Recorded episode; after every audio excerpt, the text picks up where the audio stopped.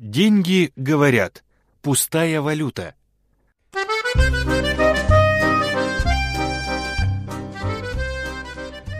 Солнце залило утреннюю столицу. Киев по-осеннему живописен. Любимое время горожан. Деньги завтракали в ресторане «Монами», расположившись на летней площадке улицы Шелковичная. За чашкой ароматного кофе, блинчиками, политых малиновым сиропом, Гривна живо поинтересовалась. А скажи, доллар, почему у европейцев и американцев есть деньги, а у нас нет? Доллар жадно поглощал яичницу с беконом, запивая сладким латте. Странно, но от калорийной пищи он совершенно не поправлялся.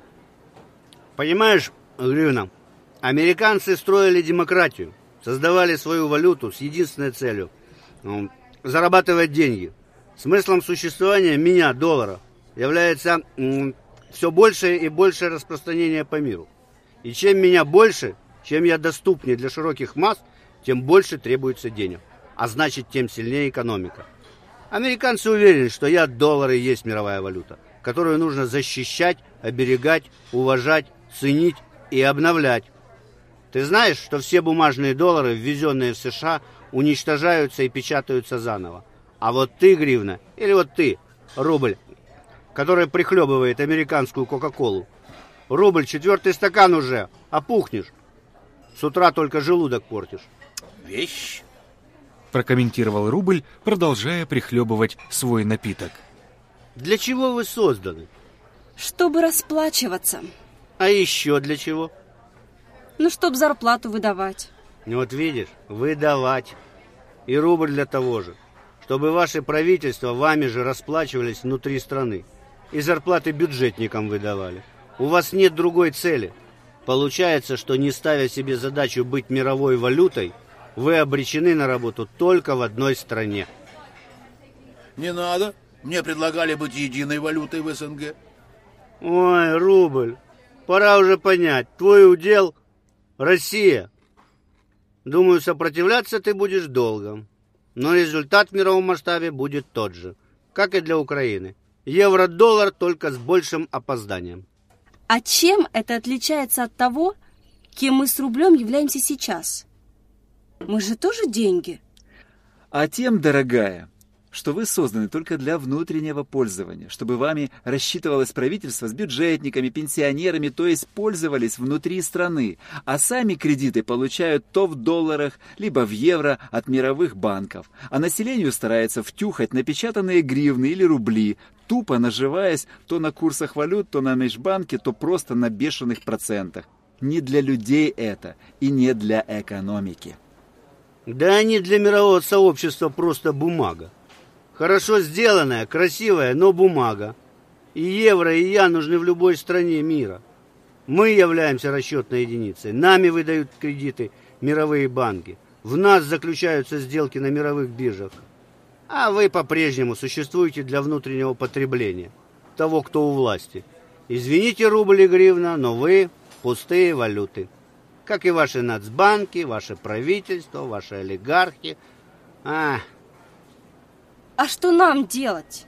Да ничего. Признать это. Рублю перестать обманывать себя насчет возможности стать этой мировой валютой.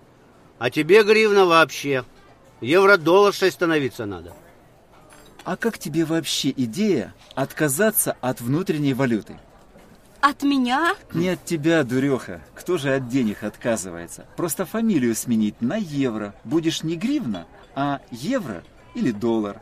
Все равно же настоящие деньги.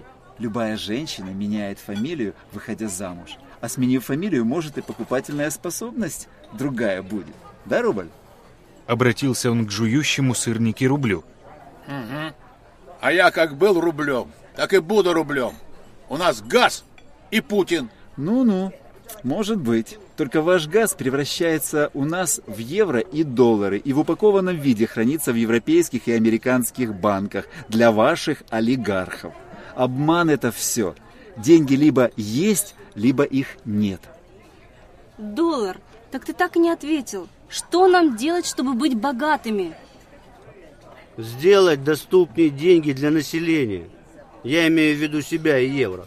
Ну и пока, может, тебя гривна.